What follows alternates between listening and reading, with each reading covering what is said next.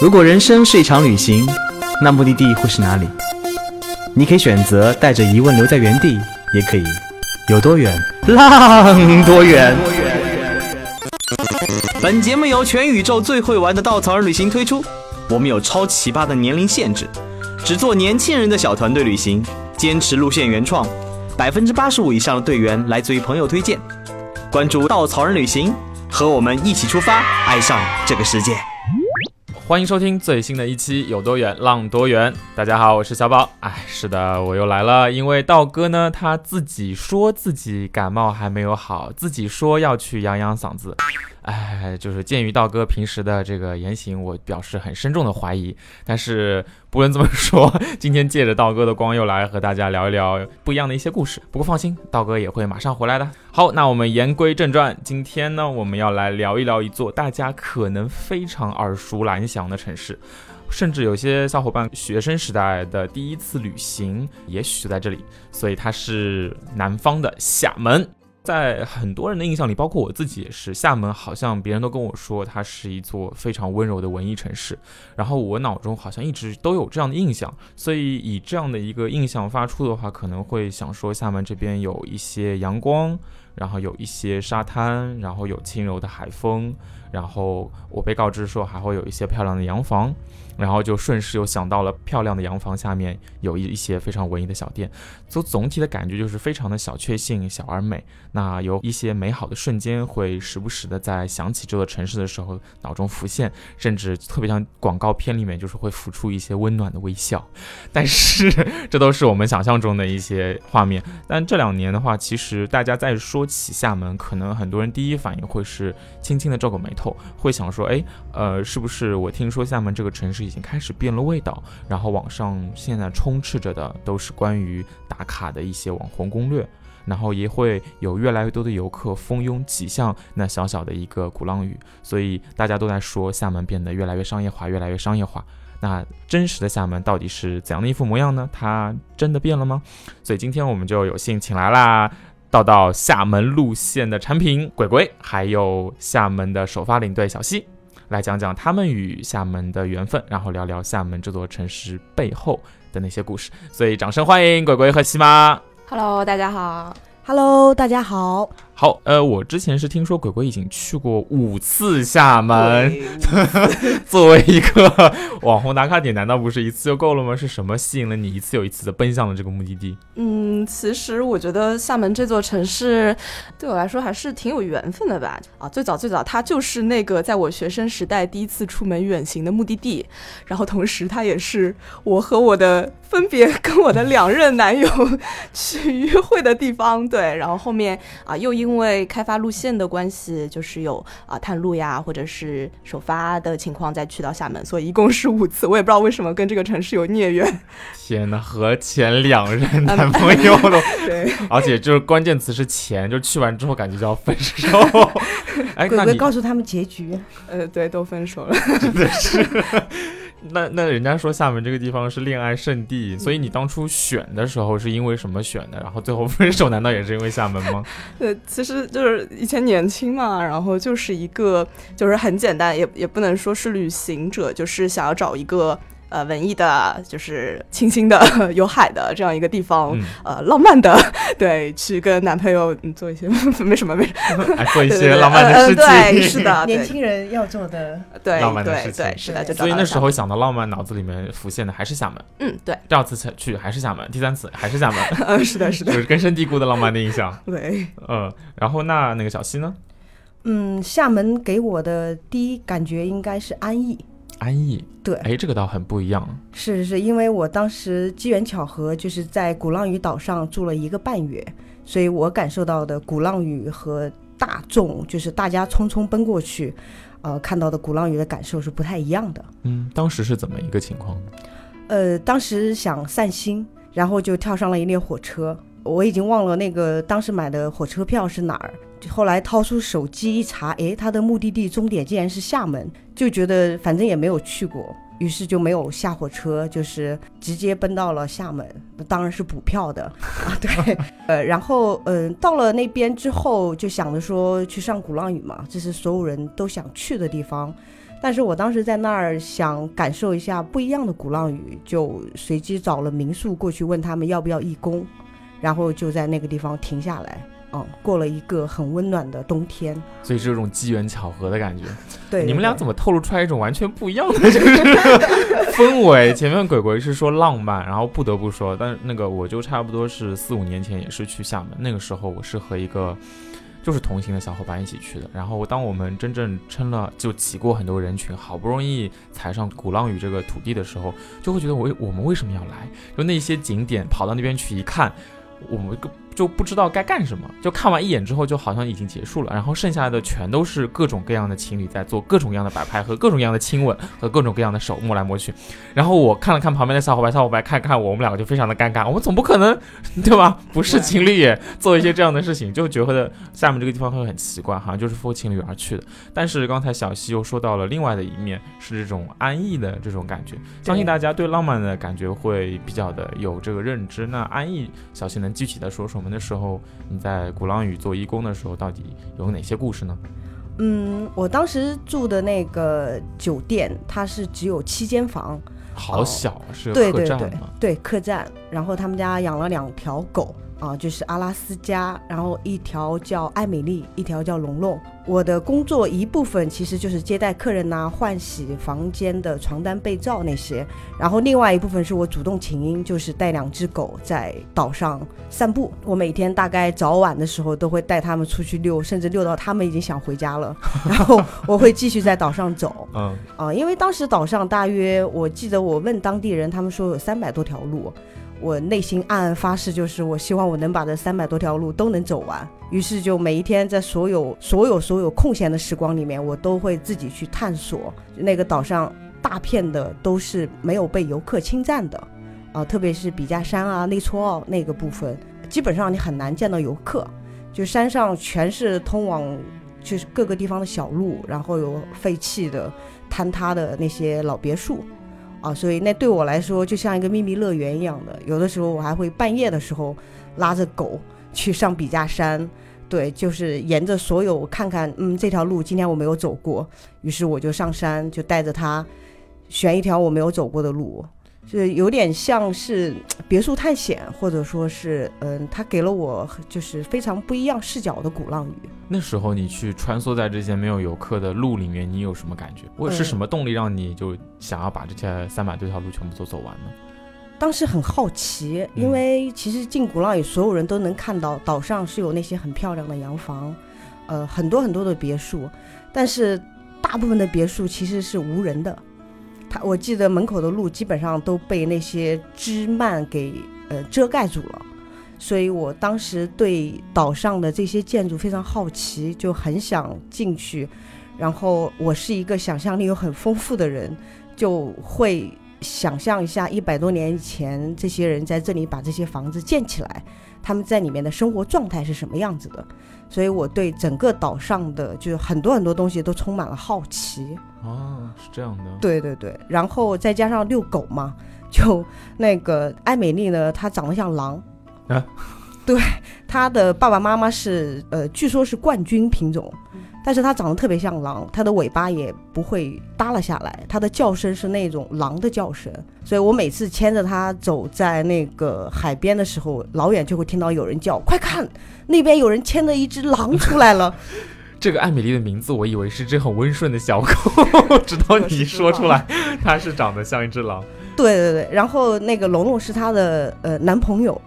这样原来是这样对，狗都在虐狗，就是我在那边就一路吃狗粮，这是真正的狗粮了。这是一座连狗都是要成对出现的，真是。但是龙龙因为他有皮肤病，所以他的脖子以下的毛都被剃掉了。然后当时在岛上就带他出去的时候，就会有人喊的是：“快看，那个人牵了一头狮子出来。”那两只狗是比较亲人吗？感觉你好像很快就跟他们打成一片，还带他们晚上出去夜跑。对，就非常非常亲近，因为鼓浪屿大家也知道的，它其实是狗是没有办法出去的，就是所以他们在岛上的生活非常安逸。然后再加上我又是那个好奇心特别重的宝宝，我会经常就是牵着他们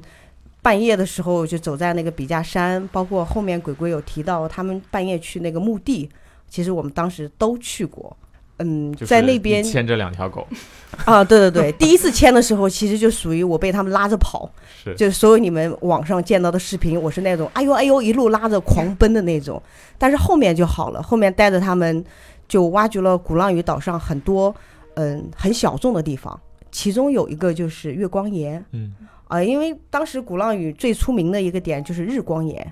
很多游客会花不菲的这个门票钱进去上到日光岩。我记得当时我是在那个别墅的书里面无意当中看到有人提到有这样一块小石头，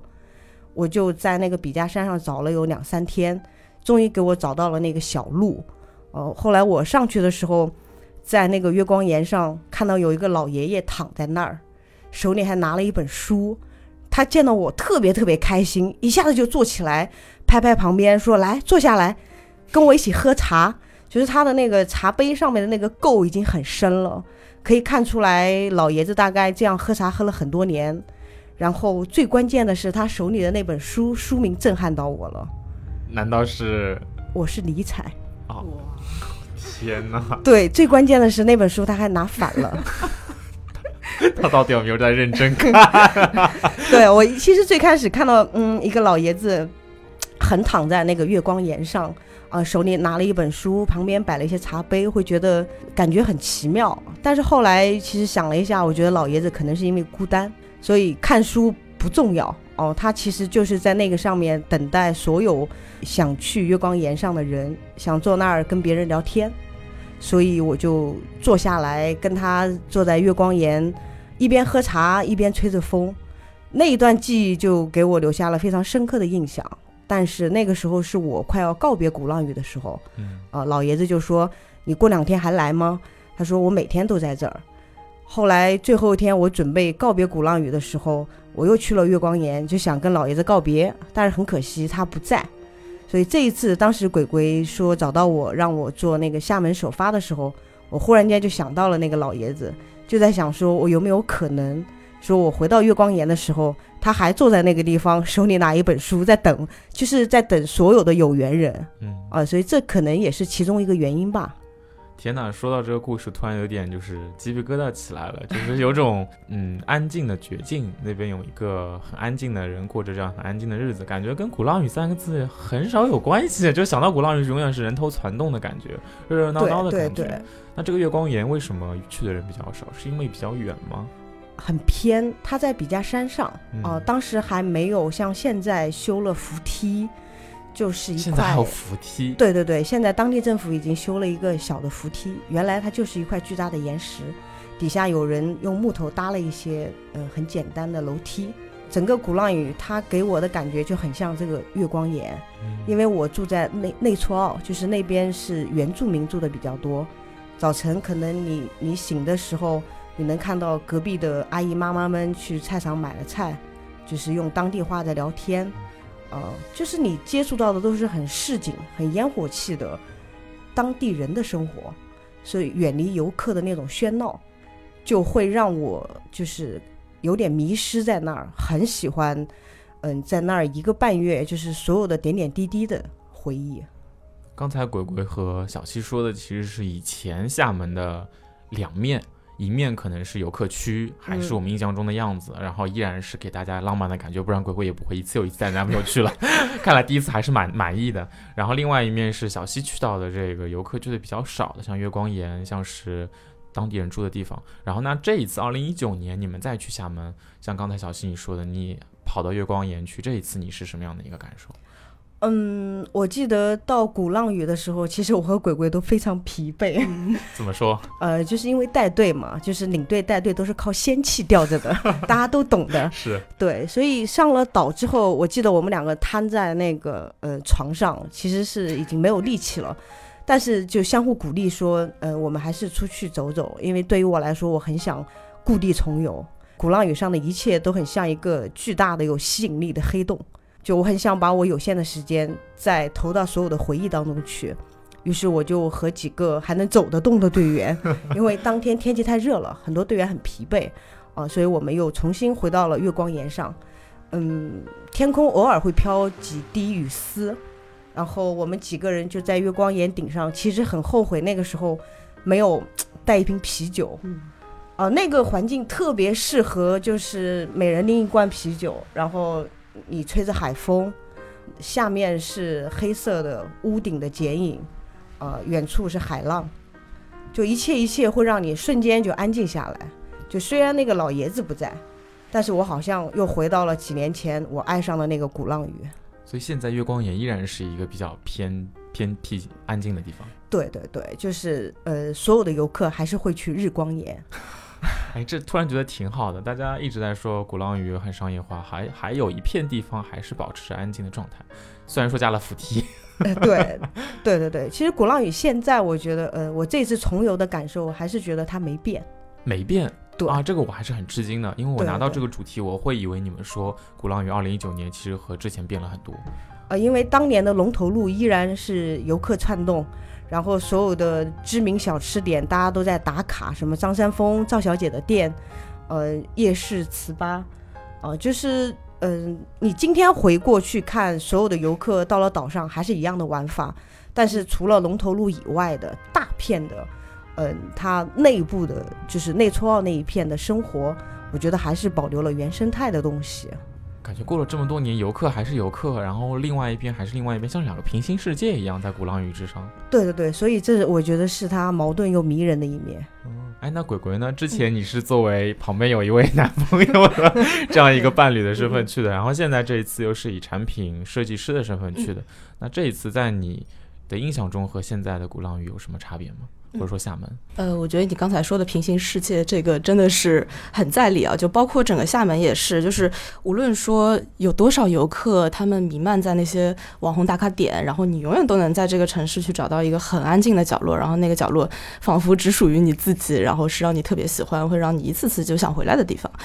然后这次的话就是没有男朋友，但是有可爱的队员们对然后这次我觉得就是鼓浪屿上有两个地方吧，就是给我的印象特别深，一个是到了鼓浪屿那天晚上我拉着有2-3个就胆子贼拉大的队员，然后我们一起去探索了一个鼓浪屿上传说中的墓地对，突然就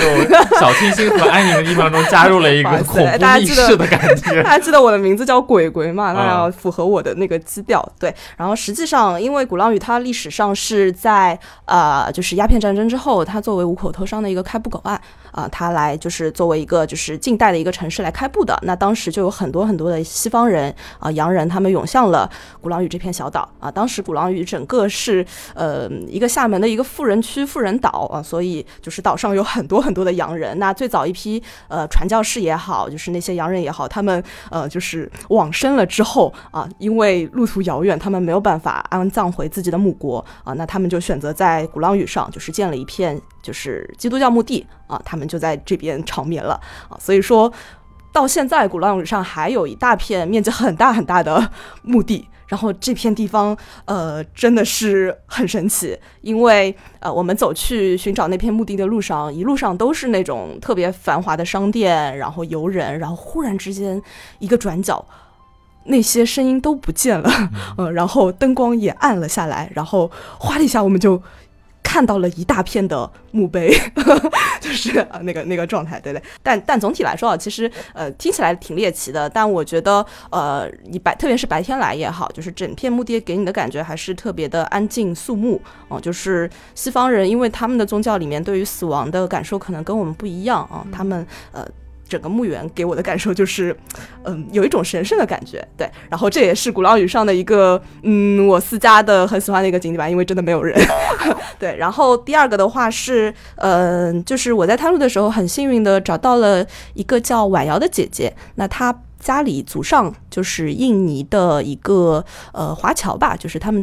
家族在印尼经营那个橡胶的生意，然后后来在印尼发生了排华的事件之后，举家回到了鼓浪屿上，因为他们最早是鼓浪屿上的住民啊。然后婉瑶一家就在当年民国的时候就在鼓浪屿上买了一栋老宅子。然后感觉是有钱人一直有钱到了今天。对对对对，当时真的是有钱人才能在鼓浪屿上买房子啊！99年贵族，还差一年他们家就是100年贵族。对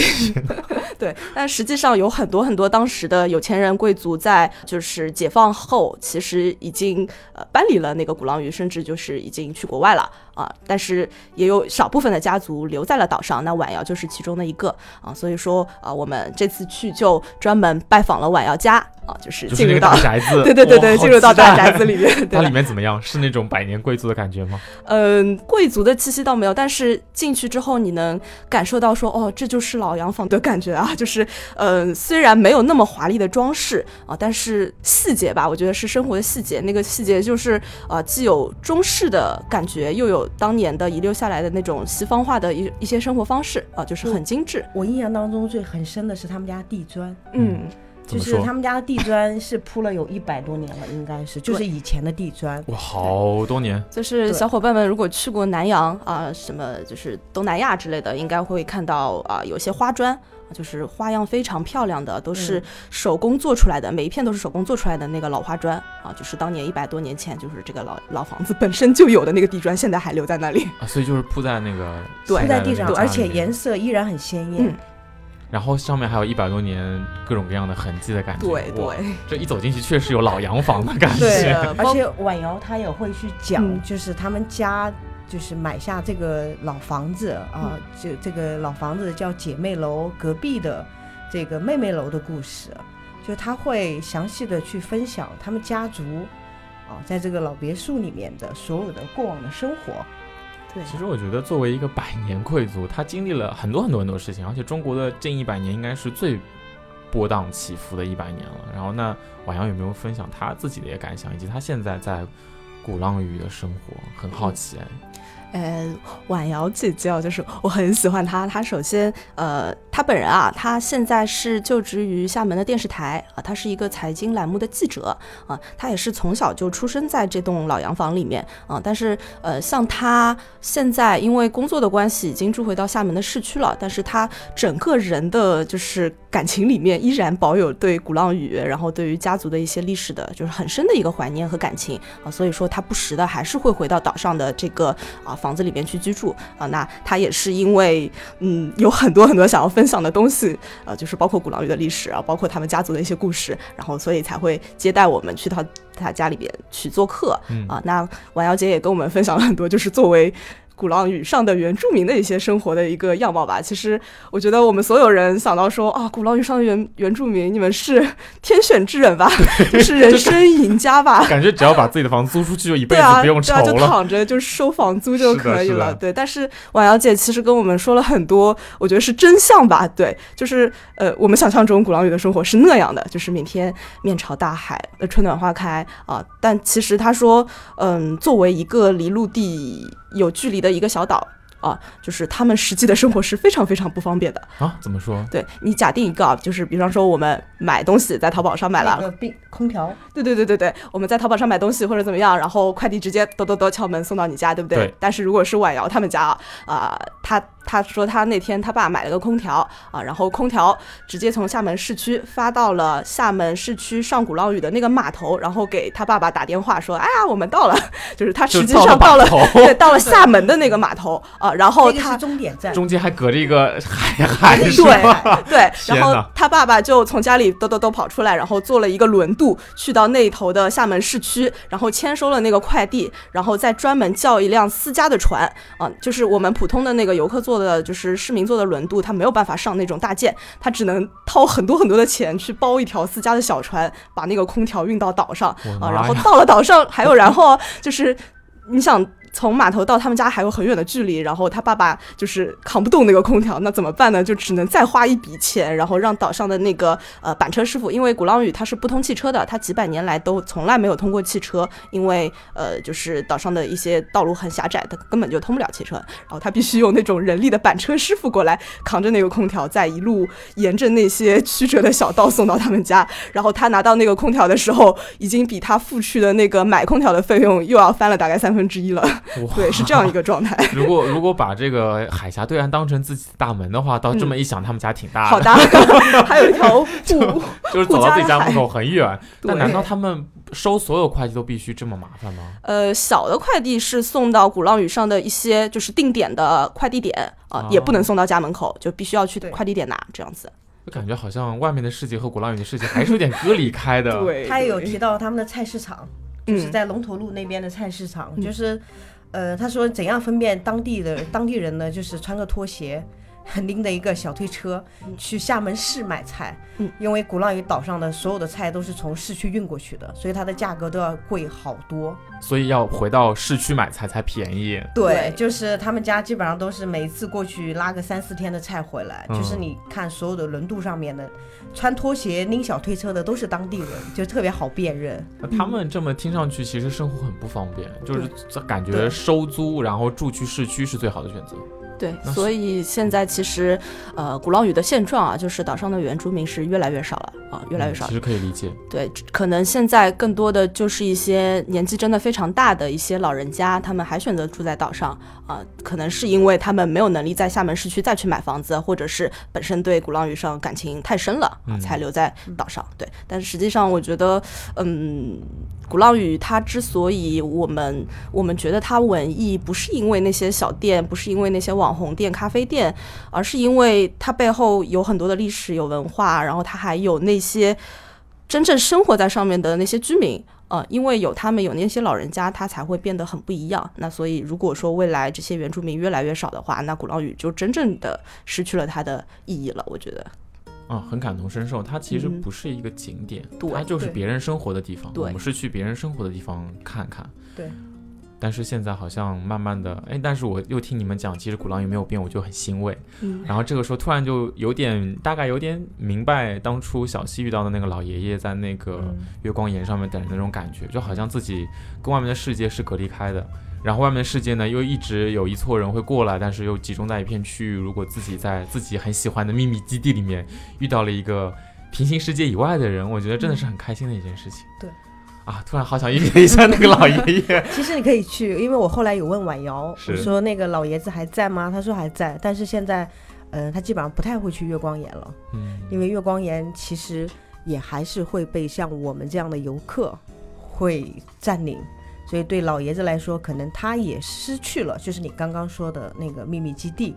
我相信他肯定会寻到属于他自己的那一片吧，另外一个新的秘密。对对对，所以变化了还是有一点点。是有。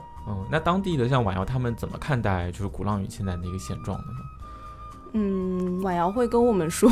就是他还是因为我觉得很多鼓浪屿本地人会有一些小清高啊，就是对于现在一些商店啊怎么样，然后他会跟我们说那家不要买，那家不要买啊，这家的珍珠原价是300块，然后卖给你们大概3000块、3万块都可能。对，他会去跟我们说这样子啊。觉得可能原住民有他们无奈的地方，但是在厦门快速发展的这几年当中，他们应该也属于无奈的接受吧。毕竟就是主要还是集中在龙头路，对于后面大部分原住民的影响没有那么大。有点听完这个消息，有点又不知道该开心好还是该不开心好。开心的是他们又好像保留住了自己一片天地，但好像他们没有从这个火热之中受到了一些受益，就是但也有把房子租给开商店的原住民，对，躺着赚钱，对，这个肯定也是有的。然后我之前遇到过一个厦门的朋友，然后他就有点委屈，因为他自己是厦门人嘛，就说所有人来到厦门眼睛中只有鼓浪屿，就真的只有鼓浪屿。然后他说厦门其实除了鼓浪屿之外，其他地方也很棒啊，为什么你们不来啊，什么什么的。所以这次的厦门路线除了鼓浪屿，咱们有加其他的吗？我们行程的第一天有去漳州。其实漳州这个地方现在很多厦门人他们会专程跑去漳州去看大海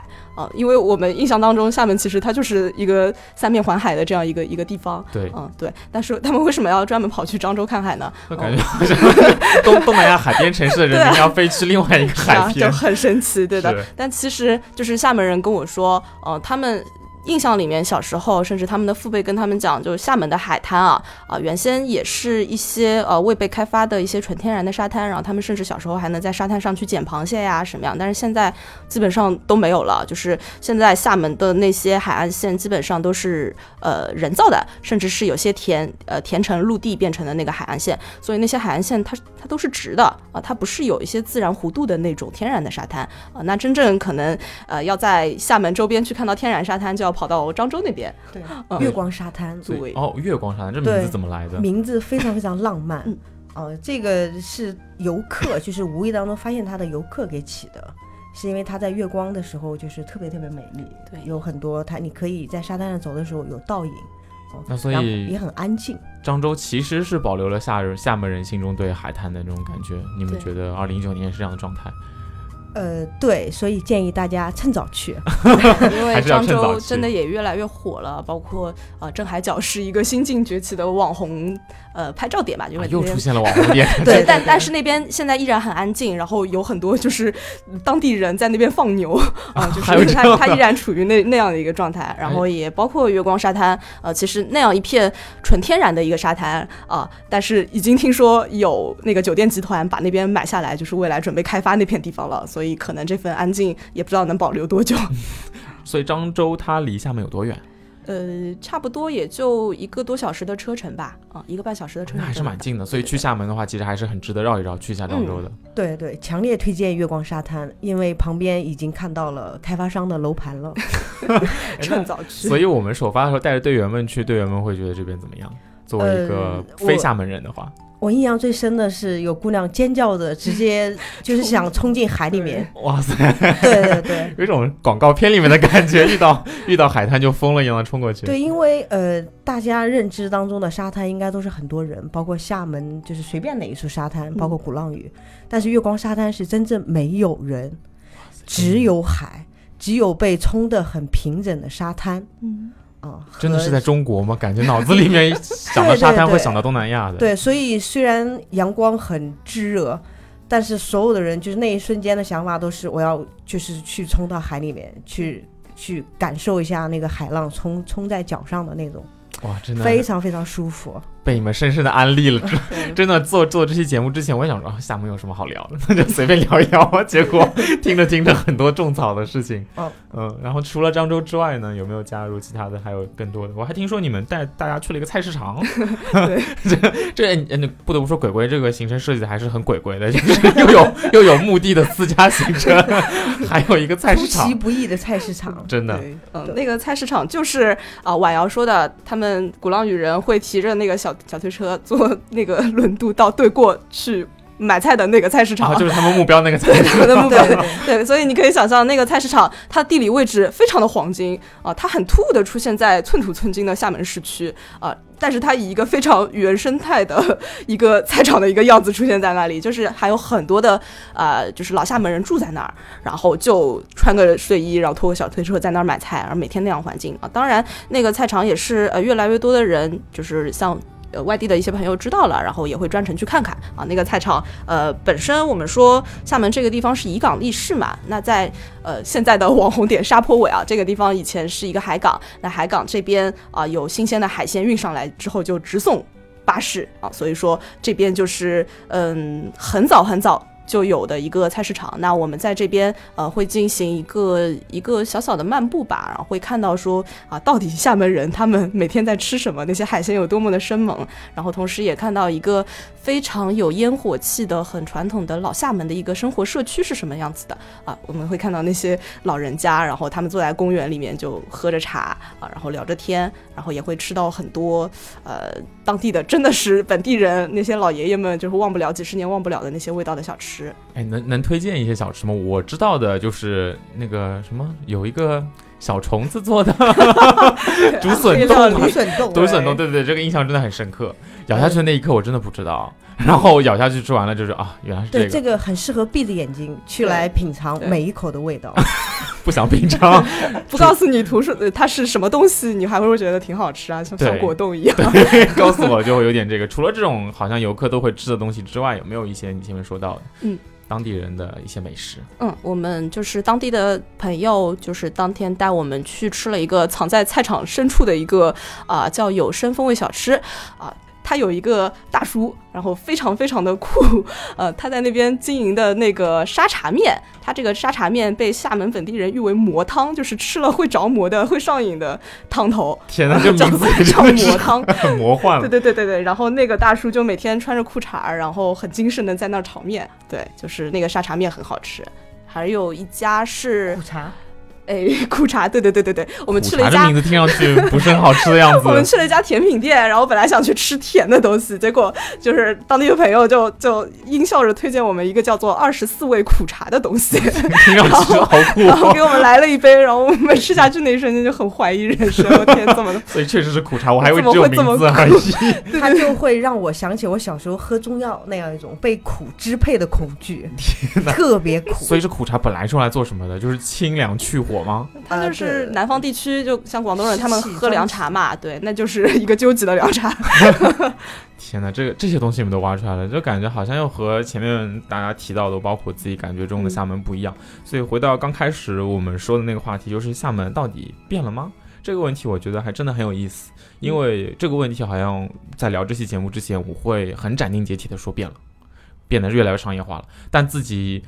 让他说到就变了哪些地方，到底变得有多么的商业化，好像又说不上来，因为大家都给我这样的感觉，然后自己去到当地之后也没有办法就是找到像小西和鬼鬼的那些东西。但是反过来讲，就大家一边说这个地方变了，一边又疯狂的拥向那些网红点，就哪怕像刚才你们说到那个漳州这么美的一片地方，也被大家发掘出来网红点。有些时候自己在做产品的时候也会有一个很深的疑问，旅行到底是对大家来说意味着什么？对每个人来说可能意味着东西不一样，特别是我们旅行经验比较丰富，但是对于大家好像只是出来休息的小伙伴来说，好像就变成了旅行等于打卡。这在国内好像特别严重，大家一说到国内好像都会觉得这个地方不酷，这个地方只有打卡。然后那像做国内路线做的比较多的小西和鬼鬼，你们会不会有这样的感觉呢？其实我刚刚就想说，就是厦门或者说其他任何一个城市或者省，你可以说它变了，因为就是中国是在高速发展的，每一个城市它是在这个时代的裹挟之下，它真的是快速发展，每个城市都希望自己可以拥有更美好的明天，所以我们说厦门变了。但是我觉得说它没变，是因为它依然还是按照它的节奏在走，它依然拥有那个老厦门的灵魂，就是巴士、菜市场，所有的老厦门人按照自己的节奏走。鼓浪屿的原住民依然还在过着他们自己的生活，当中也有很苦的那一面，包括漳州的月光沙滩，现在依然也是无人的。所以我觉得，这几年因为开发国内的路线，就是很多时候我会问自己说，我到底要让我的队员看什么？可能更多的是我们带他去感受这个城市不同的视角啊，他高速发展之下的那一部分的生活，或者说他原来的生活，其实很多时候是我们需要帮他去找到不同的角度就像在鼓浪屿带他们去月光岩带他们走进晚瑶家，可能这些真的是他们平常自己旅行当中不太会接触到的那个视角。其实呈现最真实的旅行的状态，不管是变还是没变，我觉得真实其实就够了。那我这边也觉得，就是你每到一个地方，你都有很多种不一样的打开方式，那关键就在于你选择哪一种。那有时候不妨你到了一个地方，多给这个地方一些时间，多给这个地方一些机会，他会慢慢的把他自己就很不一样的、很美好的一面展现给你的。就像前面我们讲到的，哪怕像鼓浪屿这样听上去好像是老生常谈的一个地方，都有一个平行世界。所以真的是很取决于视角。所以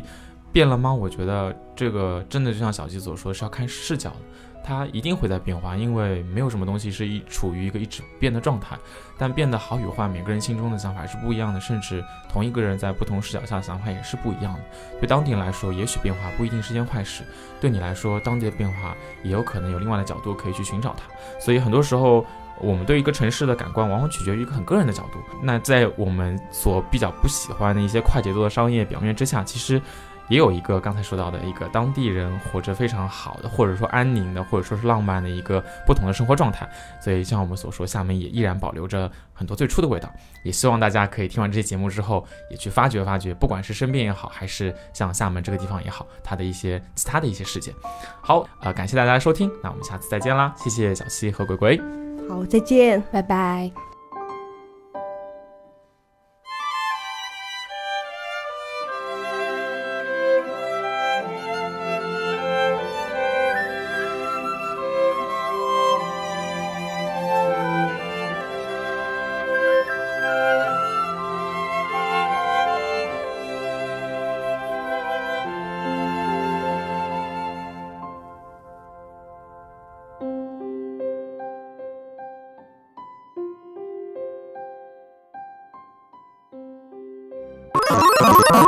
请搜索稻草人旅行，和我们德艺双馨颜值出众的领队一起出发，爱上这个世界。